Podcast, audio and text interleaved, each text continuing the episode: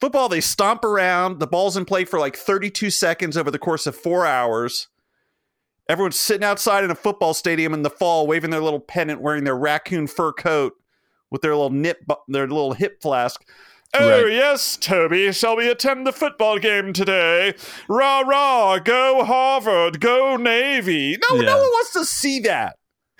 No, they and want yeah, to see that. Yeah, that's deciding everything because that's where the money is. Yeah. The A C C is going to be ripped apart. U N C and Duke are going to wind up playing in the fucking Pacific Northwest Sun Valley Conference, some fucking bullshit conference I've never heard of. I'm supposed to be excited about that? How is Dick Vitale going to live with himself if the A C C collapses? How is Dick Vitale going to survive that? Psychologically. That's going to kill him. So at this point... We we we don't know what's going to happen. We But why are all these articles being published now if nothing's going to happen until twenty thirty-six? Because it may happen. It could happen. There could be. I mean, I don't think that E S P N is going to renegotiate the A C C's contract because they have this great contract at this point. That was the the Big Ten and the S E C were very smart, where they renegotiated every few years, so they keep getting better and better deals.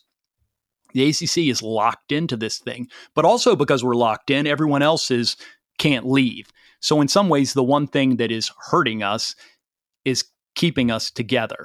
What do you want to happen as a U N C fan? I think the A C C would be in a much better position had the teams we added actually produced. So Miami has not won an A C C championship. Miami has not, I mean, Miami was dominant when we were kids. When we added Miami, we were like, yeah, this is going to be great. Miami has not added anything in terms of football.